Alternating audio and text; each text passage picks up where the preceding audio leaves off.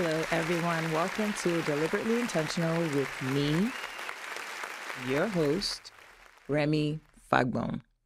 Today's episode is going to be a question that I'm putting out to all of you Who should get the best of you?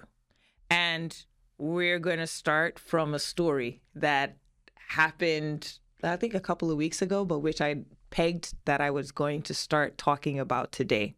So, there's this couple. They have four kids. Yeah, they have four kids. And great couple. They've been married for, I would say, 10 years at this point. But there's been this real deep problem that the man, this is also another rarity, men very rarely come forward and say, you know what, that they need help with anything. So I was really um, touched by this when the man says, hey, I want to speak to you about something going on in my marriage. Okay. So he then proceeds to tell me and paint this picture of they have a happy life. Everyone seeing them thinks their life is amazing, that they're fully understanding of each other. But this man has some deep seated issues that he's not happy about. He's voiced it many times to his wife, but she doesn't seemingly understand. And what is his issue? His wife is extremely social. She has tons of friends. Her family is big and they're close, and she has an active social life, and she's equally busy at work. And then you have these four kids. Now, the man, on the other hand, is a little bit more reserved. He's not quiet, but he's not as social as she is. He's only one of two kids, so of course their family structure is very, very close knit. He is doesn't have as many friends as she does. He's social, but nowhere near as social as she is. And every time he brings this up to her, she's like, I can't ditch my friends. I can't do leave my family. Like these are all people that have been a part of my life all this while. But they've been married 10 years. It's not like they're going anywhere. It's not like he's asking her to change everything just to realize or to prioritize, prioritize their family. And she's not able to seemingly get his point. Now, so why did he reach out to me? Because in our household, I'm the social butterfly. Um, my husband is not quiet, but he's not out there the way I am. I don't think anybody's out there the way I am in my household. Of the three of us, it's it's me. Everything spills from me, but everyone also knows that I'm also very structured, meaning you will know clearly that my son and my husband are my priority nothing gets in the way of that. But I'm still a good friend to the people I'm friends with. So when he's asking me, he's like, I've seen you, I see that you're social, but I also see that you're very um, intentional about your family. How did you get that way? And so, as you can see, this is why I brought this up as a topic for today. Who should get the best of you? And whether you like it or not, a lot of the time when we're growing up, of course, it's your parents first because that's all you know.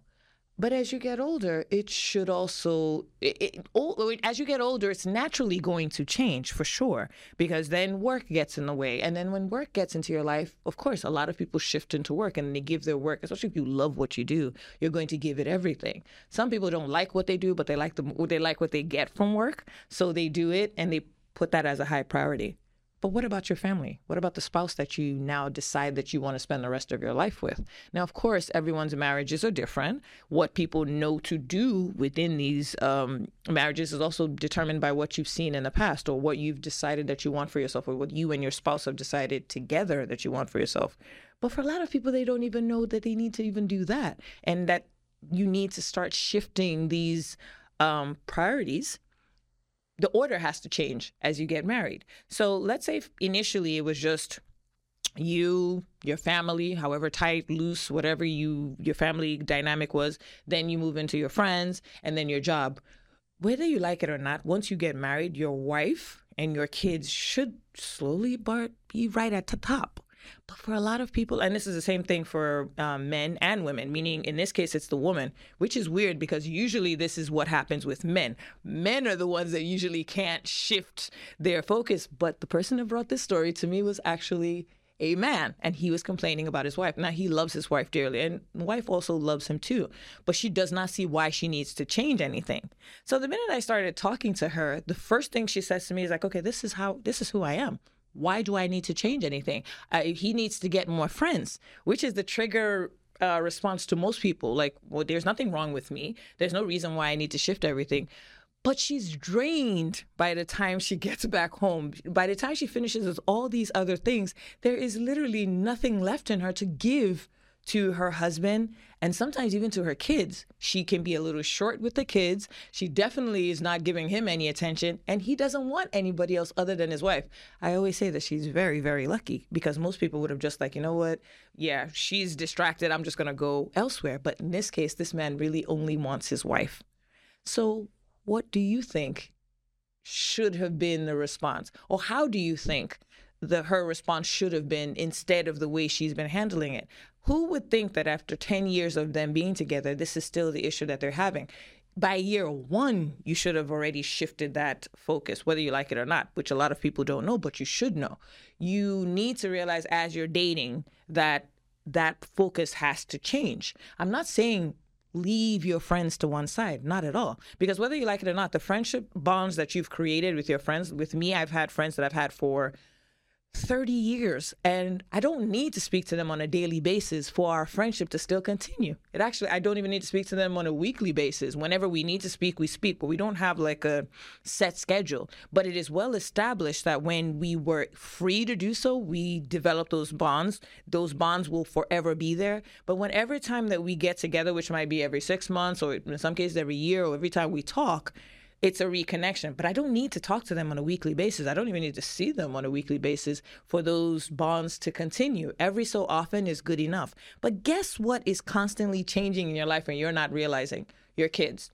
Your kids are growing. You haven't had the opportunity to have the same bonds that you've created with your friends and with your family that you were born with. You've not had time to do that with your with the family that you were married into or the children you gave birth to because those they're they're growing. Everything is new for them. If you're not there fully vested you're missing opportunities to impact on their lives and for you guys to create those bonds together.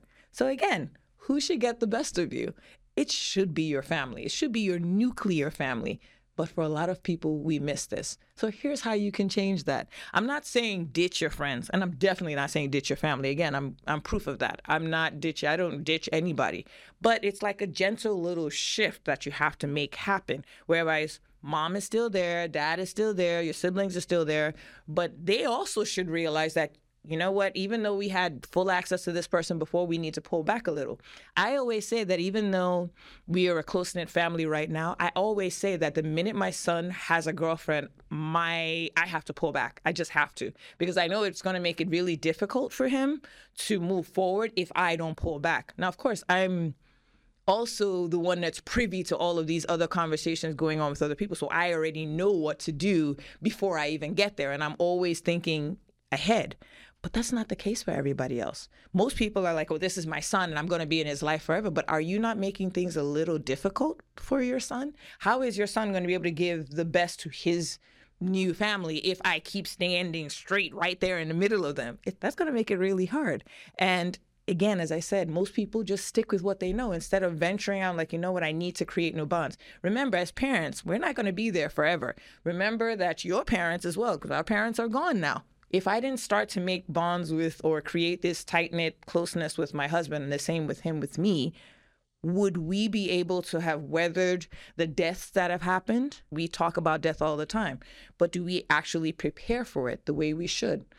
As far off as it may be for me, I know that I'm always talking about it to my son so that when that time comes, he realizes that it's not, none of that is within any of our control. I say that all the time, but it's something that you have to think about as well, too. And we still come, it brings us back to this topic of who should get the best of you. If you're giving your family, your nuclear family, your best, then you're always going to be okay because that's what's in front of you. Your extended family is always going to be there, but you have to realize that you have to pour into what's right in front of you right now and give them the best of you so that they can give you back the best of them.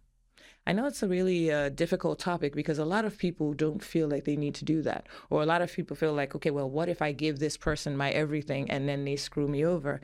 There's no way to look at that's not the best way to look at life. You have to be intentional about giving what you feel is the most important, the best of you. For me, it's my family, but it doesn't mean that I'm not still a good friend to many other people too. It's all about juggling those priorities.